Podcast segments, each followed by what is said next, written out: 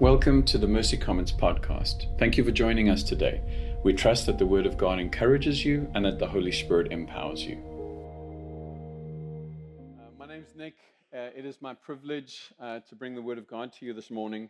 And um, as we said, we start our Genesis series, and we have titled it Like Father, Like Son. We could probably also title it Our Spiritual Fam- Family of Origin. Uh, I am a Zimbabwean by birth. I am South African by accent. I am American by choice. And I'm Greek by the grace of God. So, um, so I have a unique mixed family origin. My dad, uh, when he was 14, punched his school teacher and had to run away from. Um, this is a true story. Had to run, had to run away. He went from this tiny little uh, Greek village called Pyrgos Ithomis to Athens. Uh, he started working there with his older brother. My mom, from the age of 16, was working because her grandma wouldn't let a girl go to college. And, uh, and so my family history is one of get her done, get her done. If something's hard, you work harder. If uh, things are stacked against you, weak people ask for help. And so, one of the things that it's done is it's shaped the way that I respond to my environment. Uh, when we moved to South Africa in 1980, um, I was seven years old, and from the age of eight, I was a latchkey kid. Who even knows what a latchkey kid is these days, right? So you had the key tied around your neck, and you would go to school, walk to school, walk back. You would open the door, you'd get yourself lunch, you'd do your homework, and um, there were a lot of good things that um, that, that family history gave me. Is that I, I grew up competent. I grew up um, not scared of challenges. But I also have trust issues. You know, I also, uh, I also am someone that has control issues. And part of going through this series is understanding that not only does our physical family have a way, um, or not only does our physical family and their ways of relating and their ways of living affect the patterns in our lives, but also our spiritual ancestors. Not only Adam and Eve, but our spiritual ancestors affect the way in which we respond. Um, and as I said, like Father, like Son is not a series that is gender based. The Bible, when the Bible says son of, it literally means from the loins of. And I'll rather go with son of than keep saying from the loins of. It means a child of God. So anytime you see in Scripture, other than the fact that it is saying Sean was a son of, when it says son of, it means born of God. Genesis is not a, um, is not a how and what book. It's a who and why book. Now, Genesis does tell us how things came to be and what the process of that was, but the point of Genesis was to show us who and why. Who God is, who humanity is, and why there needed to be a um, covenant made with man in order for that, um, for that fracture to be healed. The revelation of God to us means that there is a specific response that humanity should give to God, and that response is faith and obedience. And yet, humanity has responded with personal autonomy and saying, No, I'm going to do things my way. And this has drastic consequences in the context of the story of humanity. And we'll see throughout Genesis where sin, disobedience, faithlessness, even stupidity abound, there God's grace and mercy, compassion, and kindness abounds even more. It's important for us to see from the very beginning that God is kind and gracious and compassionate and faithful and didn't suddenly become that with the incarnation of Jesus. That in the midst of our faithless, rebellious, wicked, and silly fathers and mothers, we know that Yahweh remains faithful, continuing to be a rescuing and blessing God because of the covenant that he initiated with his people. And so we are going to start this morning um, looking at, at the fathers of our faith, which is in Genesis 12. But I'm going to do a bit of a recap with regards to Genesis 1 to 11. What happened in Genesis 1 to 11? And I'm going to look at it through the lenses of failures. And these four failures are the failures of innocence, of exclusion, of extermination, and determination. So, the failure of innocence, we know the story well we know that Adam failed in this context. That innocence is not a guarantee of godliness and sinlessness. How many of you parents will testify to the fact that your innocent little child is not sinless? Naivete can be manipulated, and we know the story of how Adam and Eve were manipulated by the devil to actually become like God instead of worship God. It was in this process, with what we, what we now call the fall of man, where sin was manifest. Can you imagine a world without sin? It was in this moment where sin was manifest. Then we have the failure of exclusion. So, what happened is Adam and Eve were then um, excluded from the garden, they were expelled from the garden, and then they started to live their lives outside of the blessing, outside of the garden. And Cain and Abel were born. And we know the story that Cain killed Abel. And this is a story of how um, the idea of a harsh penalty and the idea of exclusion is not enough to stop sinfulness. One, one would think that Adam and Eve, having um, experienced the exclusion and the judgment of God, would be able to their kids to explain to their kids, this is important, this is important how you live. But sin multiplied through the rest of the people. What happened next was, was God said, okay, if this is not working and sin is continuing to multiply in humanity, what I'm going to do is just start over. Um, and so we have the huge flood, the, the extermination of everything that was considered evil, but sin didn't drown in the flood. Sin was riding in the ark. In the lives of Noah, his wife, Shem, Ham, and Japheth. There was a new earth, but it was the same old humanity.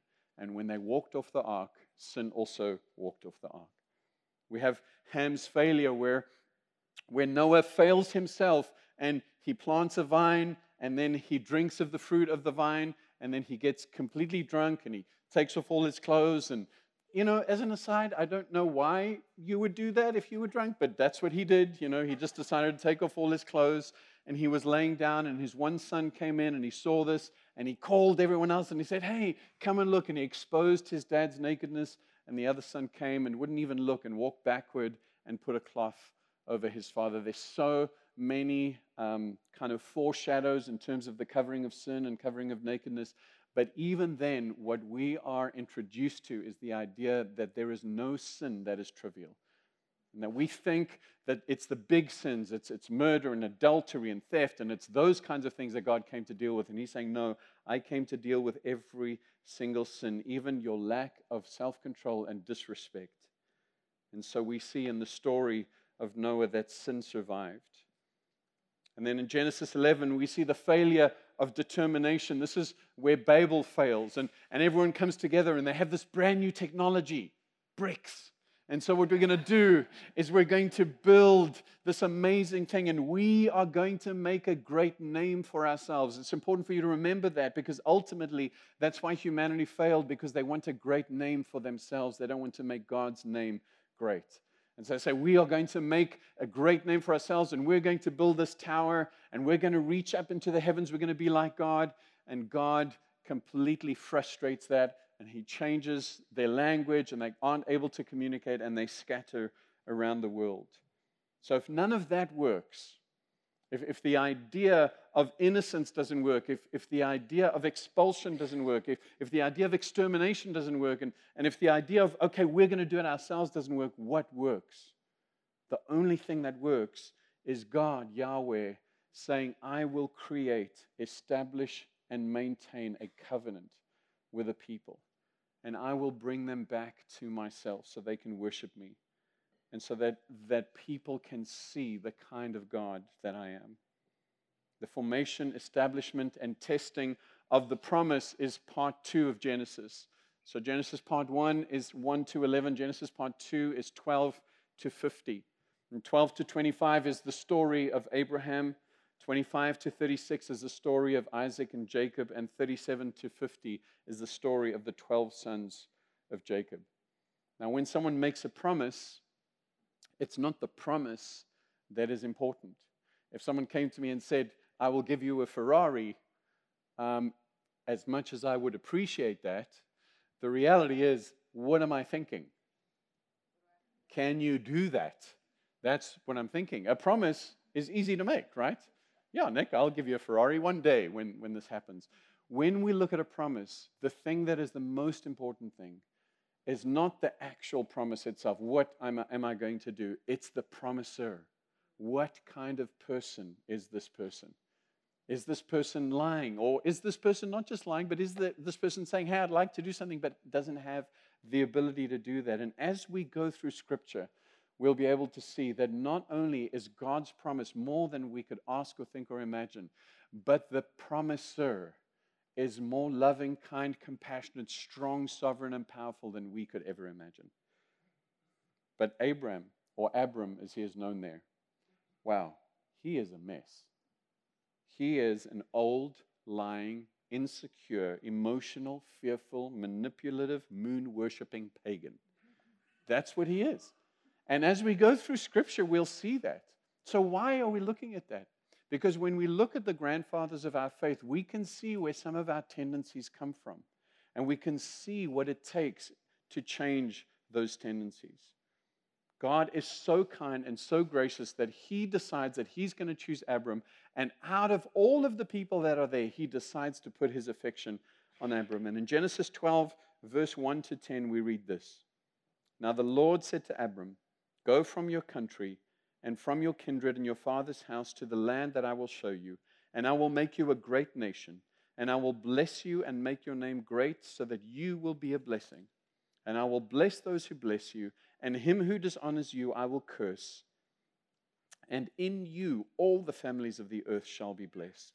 We skip down. When they came to the land of Canaan, Abraham passed through the land to a place at Shechem at the oak of Moreh. At that time, Canaanites were in the land. Then the Lord appeared to Abram and said, To your offspring I will give this land. So he built an altar to the Lord who had appeared to him. From there he moved to the hill country on the east of Bethel and pitched his tent, with Bethel on the west and Ai on the east. And there he built an altar to the Lord and called upon the name of the Lord. And Abram journeyed on, still going towards the Negeb. Now there was a famine in the land, so Abram went down to Egypt to sojourn there, for the famine was severe in the land. You know, a life of responsive faith, we, we all like to believe that if I respond to God in faith, everything will be fine. And, and what we see here is that as Abram, as he's known there, and I'm going to use Abram and Abraham interchangeably. Later on, God changes his name. So think Nick and Nicholas, okay?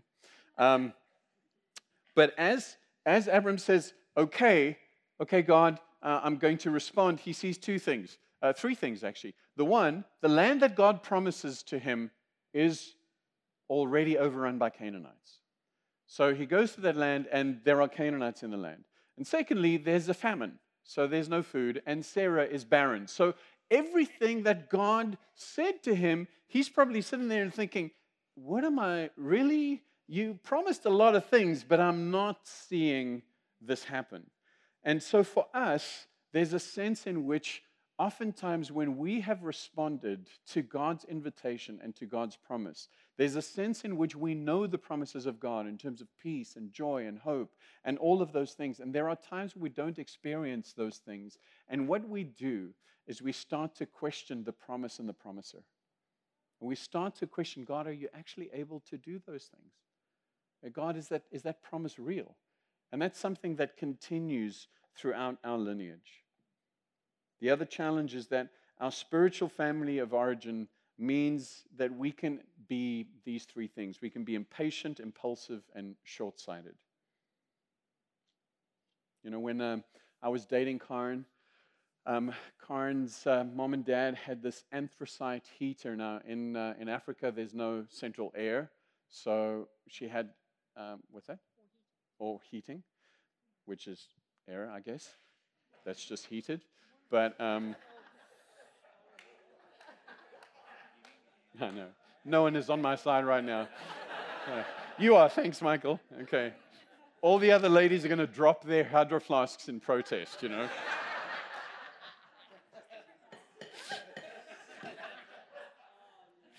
Oh, dear. Okay. So, um, the thing about an anthracite heater is that it's similar to coal, um, but it is very, very difficult to start because, it, because it's super low burning. Um, and so what had happened is the anthracite heater had gone out, And, um, and I decided I was going to start this. And um, so we had tried multiple times, it failed. So I, I got impatient. And I decided that I was going to get this is a true story, literally. I was going to get gas from my car because I, I, I, couldn't get any gas from my car, siphon from my car into this little plastic bottle, and I would pour the gas, I mean, the, uh, the, the petrol, um, into the heater, and, um, and then I would, I would light a match, and then that should do it. So, um, why are you guys laughing? Half of you would have done the same thing, right? Okay. Half of you men would have done the same thing. Okay. And so what happened was, uh, what I didn't know is that because anthracite is so slow burning, is that it actually was on. And as I, as I poured the petroleum, the gasoline, into the heater, it exploded, came and started a little fire in the plastic um, container. And I was like, that's okay, no big deal. I just blew it and, and blew the extra gas onto the carpet, and it started a little fire.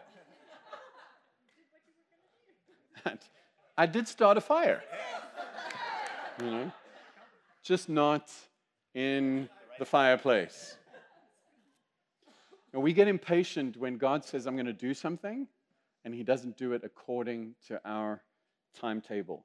And this is something that we will cover next week more specifically when we look at how Abraham and Sarah decided that they were going to fulfill God's promise of a son. You know, patience is much, much harder to implement when someone says to you, you are going to receive something. You know, parents, don't ever tell your children you're taking them to Disneyland next month. Don't do it. Don't do it because every day they will wake up and they will say, Are we going? Is it next month yet? It's so much harder to exercise patience when the promise has already been spoken. And that's what, what had happened to Abraham is God had spoken this promise. This is what your life will look like. This is the kind of blessing that I will pour on you. And Abraham is like, Is it today? Can we do it tomorrow? Is it next month? I'm seeing all these things happen. And he becomes impatient. But he also becomes impulsive. And so, one of the things that we see is that, is that with our impatience and our impulsiveness, Abraham sees, okay, look, there's a famine here.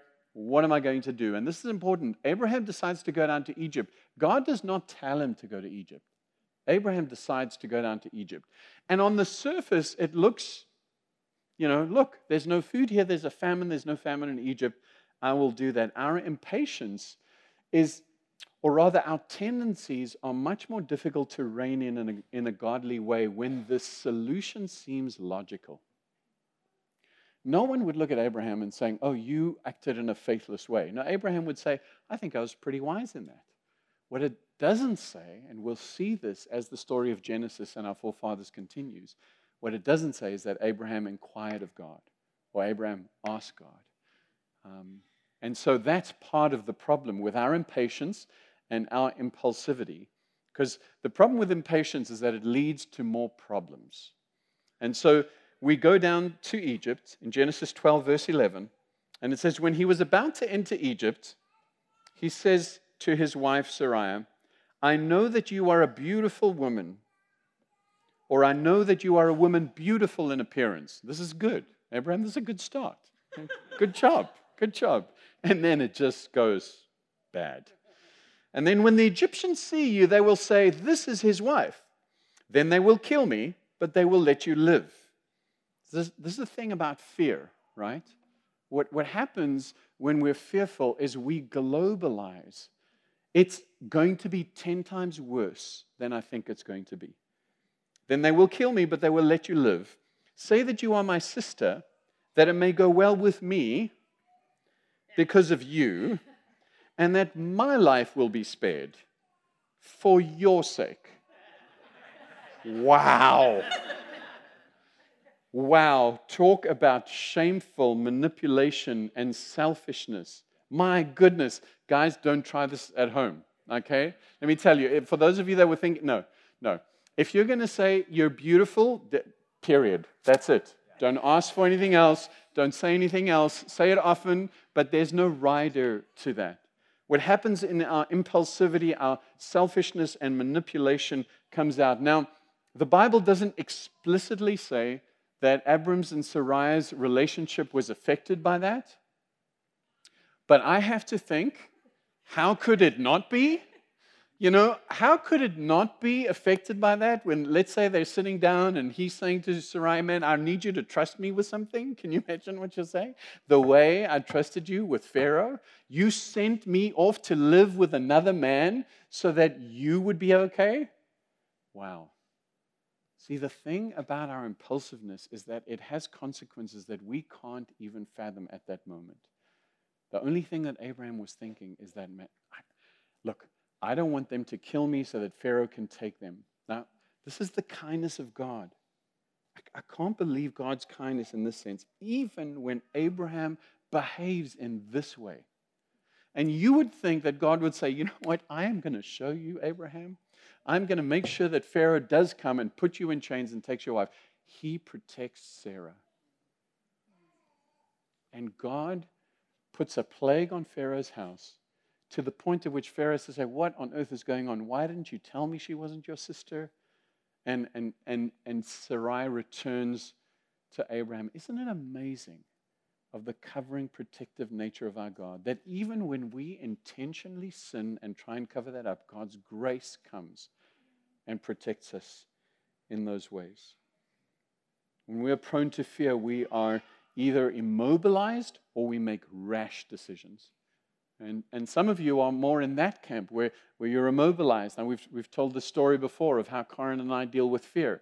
And Karen just hides, and, and I just fight. And there's this, there's, there was one time where Karen tried to give me a, fight, a fright, and I turned around like this, and she got the fright of her life, you know? And so when, when we're exposed to fear, we're either immobilized or we make some rash choices or decisions. Sometimes they seem logical. Sometimes we look at the call of God and the lifestyle that we'd like to have, and we make these choices to go down to Egypt. Sometimes we look at what could be dangerous and we make choices that we know are not. Look, th- this is the this is the thing is technically there was a measure, a tiny measure of truth to Abraham saying that Sarai was his sister, in the sense that they kind of descended from a, a similar family tree. And sometimes what we do is we, we take that, well, technically, this is not a lie. Technically, in some way, this is the truth. But that's what happens when we're faced with obstacles. We become impulsive and impatient. We also become short sighted. And because of our first mother, Eve, we trust our eyes more than we trust God's word. Genesis 3, verse 6 says So when the woman saw that the tree was good for food, and that it was a delight to the eyes, or pleasing to the eye, and that the tree was to be desired to make one wise, she took of the fruit and ate it, and also gave some to her husband who was with her, and he ate. And we know how that worked out. So we're at the point of the story where Abraham now leaves Egypt and returns to Canaan, and he, he returns with Lot, who's, who's his family member. And God has blessed them so much. They have so much livestock um, that the two of them have to separate because there's not enough grazing pasture for, um, for both of them to be there. And then we see the same short sightedness in Lot. In Genesis 13, verse 10, we read that Lot lifted up his eyes and saw that the Jordan Valley was well watered everywhere, like the garden of the Lord, like the land of Egypt in the direction of Zoar. This was before the Lord had destroyed Sodom and Gomorrah. So Lot chose for himself all of the Jordan Valley, and Lot journeyed east. Thus they separated from each other. And Abraham settled in the land of Canaan, while Lot settled among the cities of the valley and moved his tent as far as Sodom. Now the men of Sodom were wicked and great sinners against the Lord. Lot, like Eve, chooses with the eyes of the flesh. And, and what happens, and some of the stuff that we've inherited from our spiritual fathers, is that we think that what we see is better than what God has for us. And we have this short sighted view. So we look with the eyes of flesh, and, and Lot says, okay, this looks amazing. And so he begins to live near people that they know are wicked. Eve looks at this fruit and says, man, this fruit looks amazing. And even though God said that, I think I'm going to reach out for that. We look at that in the, in the context of sexual purity. God has said that the way for human flourishing is, is expressive sexuality in the context of marriage, but this fruit looks so good to me right now. And God, you're preventing me from taking pleasure in that. We look at that in the context of generosity. God says that generosity, financial and otherwise, will multiply joy to you. We look at this fruit of actually saying, no, I actually, I, I, I want to eat the fruit of withholding. And we become short sighted and we make poor decisions. Again, God's grace is astounding. We don't have time to go into this. But Abraham rescues Lot twice from his bad decisions. Now, don't hear what I'm not saying. I'm not saying make as many bad decisions as you want because God will rescue you. There are consequences. There are consequences that we would need to live through. But the reality is this is that every time I make a decision, I come before God, I seek counsel with my friends and leaders, and then I say this to God God, I am so confident because I know that in my heart, even if I make a poor decision, your grace covers me. Your grace is overwhelming. I've made horrible decisions in my life, not on purpose. Some of them have been on purpose. Some of them have been like that. No, I'm going to do that. Most of them have been like, wow, I didn't see that coming. And God has been so kind and so gracious and so forgiving to me. Fear and doubt do not scare God off. Let's read Genesis 15, Sometime later, the Lord spoke to Abram in a vision and said, Do not be afraid, Abram. I will protect you. I will be your shield, and your reward will be great, or I will be your very great reward. But Abram replied, O sovereign Lord, what good are all your blessings when I don't have a son? Since you've given me no children, Eliezer of Damascus, a servant in my household, will inherit my wealth. You have given me no descendants of my own, so one of my servants will be my heir. Then the Lord said to him, I'm done with you you know what? This was a big mistake. I'm going to start with someone else. No, he says, No, your servant will be your heir, for you will have a son that will come from your own who will be your heir. And the Lord took Abram outside and said to him, Look up into the sky, count the stars if you can. That's how many descendants you will have. And you would think that would be enough for him, right? If God said to me, just come here. In fact, if God said to me, just come here, that'd be over. It'd be enough, you know? Come here, look at the stars in the sky, and this is how many your descendants will be. And Abram, Abram says, uh, How will that be? No. He says, Abram believed the Lord, and the Lord counted him as righteous because of his faith. And this is a scripture that is consistently repeated throughout both the Old Testament and the New Testament, which basically says this the core of our faith is that we believe that God can do what he said he was going to do. That is the core of our faith. Then the Lord told him, I am the Lord who brought you out of Ur of the Chaldeans to give you this land as your possession. But Abraham replied, O sovereign Lord, how can this be? How can I be sure that I will possess it? There's still fear, there's still doubt. The Lord told him, Bring me a three year old heifer, a three year old female goat, and a three year old ram, a turtle dove, and a young pigeon. And so basically, what he tells Abraham to do is there was a, um, a covenantal ritual that Abraham and the people that were reading this initially in Genesis would have recognized. And it was this ritual is you would take animals and you would sacrifice them and you would cut them in half and then you would lay the left side on this side and the right side on this side and then you would walk between these animals. And basically the reason that you're doing that is that you're saying, if I don't fulfill my oath, if I don't fulfill my promise, then whatever happened to these animals can happen to me. So, in other words, if I promise you that I will do what I said I was going to do, and so Neil and I will have this, this promise okay, you, you promise to do that? I promise to do that. We both walk through this blood sacrifice. But you know the amazing thing about this blood sacrifice, the core and foundation of our faith? Abraham didn't walk through it. Let's look at what happened. He cut each animal down the middle, laid the halves side by side. He did not, however, cut the birds in half. Some vultures swooped down to eat the carcasses, but Abram chased them away. And as the sun was going down, Abram fell into a deep sleep. and a terrifying darkness came over him. Then the Lord said to Abram, You can be sure that your descendants will be strangers in a foreign land, where they will be oppressed as slaves for 400 years. And then in verse 17 it says, After the sun went down, darkness fell. Abram saw a smoking firepot and a flaming torch pass between the halves of the carcasses.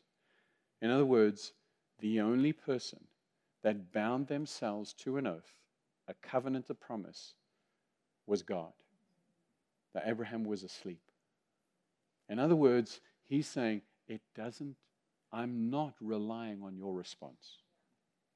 Uh, it's wise not to rely on our response, but it is deeply, deeply gracious and merciful. Right from the beginning, the covenant with our grandfather of faith, God was saying this is my love and affection is so set upon you that I will pursue you. And that even in your weakness, knowing you are weak and knowing you are sinful, that I will do everything I need to to return you to myself. I will do it. It's not about you. If this was me, I would have said, you know what, I'm just going to find someone else. Someone more reliable, someone more helpful, someone that is not as messed up as Abram. But our fear and our doubt doesn't make God angry and it doesn't make him insecure about who he is. What he does, and you'll see this through Genesis, is he constantly reminds Israel, who is formed out of the family of Abraham, who I am. Even God's name is I am who I am. And so often, God starts with saying, I am the God who. I am the God who. And every time he meets with Israel in all of these moments that we'll see throughout Genesis, he says, I am the God who. And when we look back on our lives and we say, God, my, my life is not panning out the way that I expected, even that some of my friends said. You know, some of my friends said that, that actually making a declaration of faith in Jesus would be the, the best thing that I could do. And yes, it is. But sudden, my life is not any different in the way that I've experienced pain and hurt and bitterness and anger. And even some of my responses aren't changing in the way that I'm expecting them to change. Well, there is hope. There is hope because even though we are sons of Abraham, we are also sons of God. And so we are sons of Abraham. Galatians 3, verse 6 to 9 says, Just as Abraham believed God and it was counted to him as righteousness. That's a direct quote from this Genesis passage. Paul is talking to a Gentile church. Gentile means a non Jewish church. Because what happened is, as, as people kind of looked back at the story, they basically said, okay, if you are a physical descendant of Abraham, if you are Jewish, and if you can prove that lineage, then the promises of God apply to you. And Paul is saying that is not true. Look at what Paul says. Know then that it is those of faith who are the sons of Abraham. And the scripture, foreseeing that God would justify the Gentiles by faith, preached the gospel beforehand to Abraham, saying, In you shall all the nations be blessed. So then, those who are of faith are blessed along with Abraham, the man of faith. So, those of us that don't have a Jewish lineage are equally blessed. And that's what Paul is saying. We have been given a covering of righteousness because Jesus' blood covers our sin. We have a righteousness that is not earned or produced by the way in which we act. It is by grace alone that we've been saved.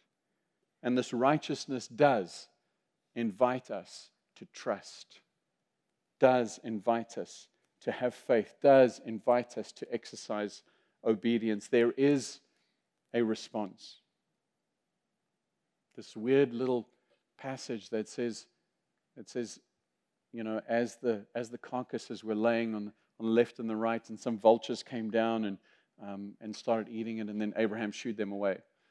Let me tell you, commentators have written multiple books about that, right? And so the idea is like, well, why is that in there? Is that important? And one of the commentators said, and this is what I think it is, is there is a role for us to play.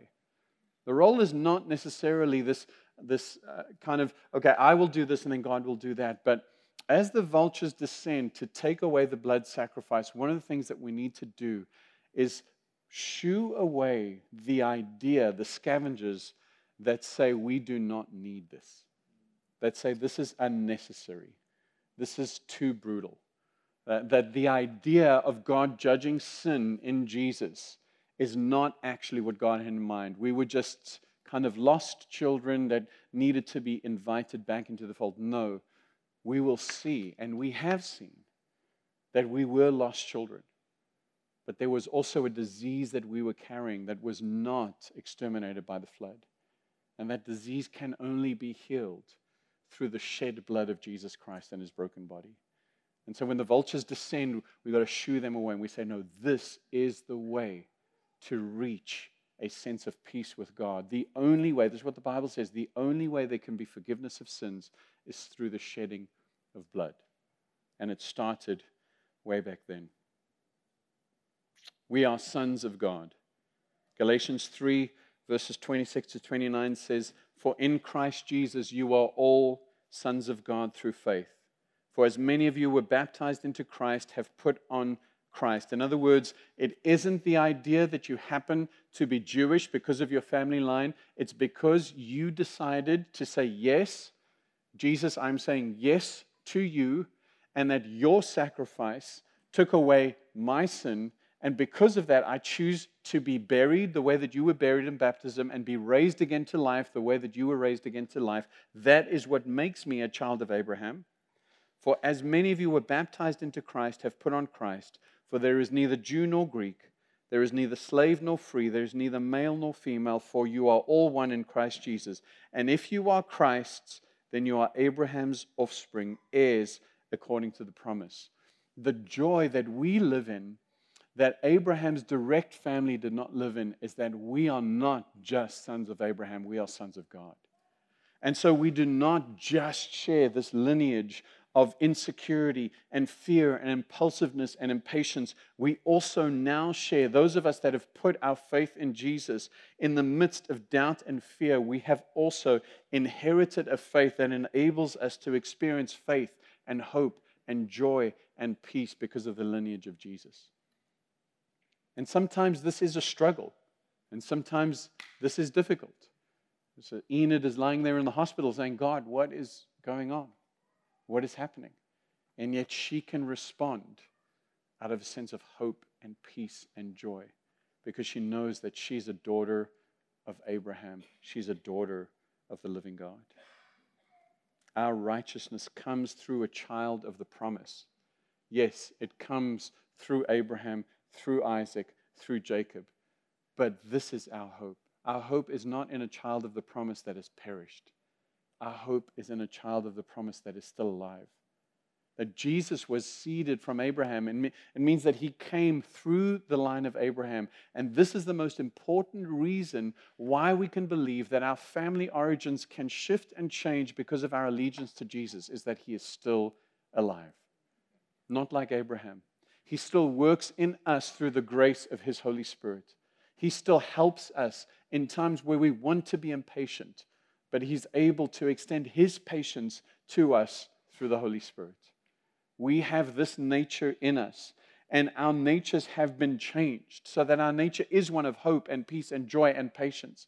And we can access that joy and peace and patience and hope in times when we would rather or potentially act with impatience and hopelessness. Band, you can come up. This is a kind of difficult thing to try and set the scene for this morning, um, to try and cover 12 enormous chapters with one ultimate message to say this is that everyone in this room has the potential to become a child of the promise. Well, many of you are a child of the promise. For many of you, there is a sense in which you understand that God has made his covenant with you through Jesus Christ. And that you have exchanged your sin and shame, your guilt and fear, and that has been placed on Jesus as he was crucified. But this morning, you can become a child of that promise. This morning, you don't need to be Jewish. You don't need to be Greek, although that's better. You don't need to be anything other than say, God, I'm tired of relying on myself. It's exhausting. And it doesn't work. And I'm choosing to exchange my family origin of Abraham to my family origin of Jesus. I, yes, I am a son of Abraham in the sense that Jesus came from Abraham, but I'm ultimately a son of the living God. And that within me lives the Spirit of God that is able to say no to ungodliness. So this morning, maybe you're a child of the promise. And maybe this is a question that you need to ask yourself is am I willing to follow God generally as a Christ follower, but specifically, Abraham, I want you to do this. Anthony, I want you to do this. Are you willing to follow God generally and specifically and believe that He will protect you? Are you willing to follow God generally and specifically and believe that He will provide for you? Are you willing to believe that what God says is best for you is actually best for you. Let's sing.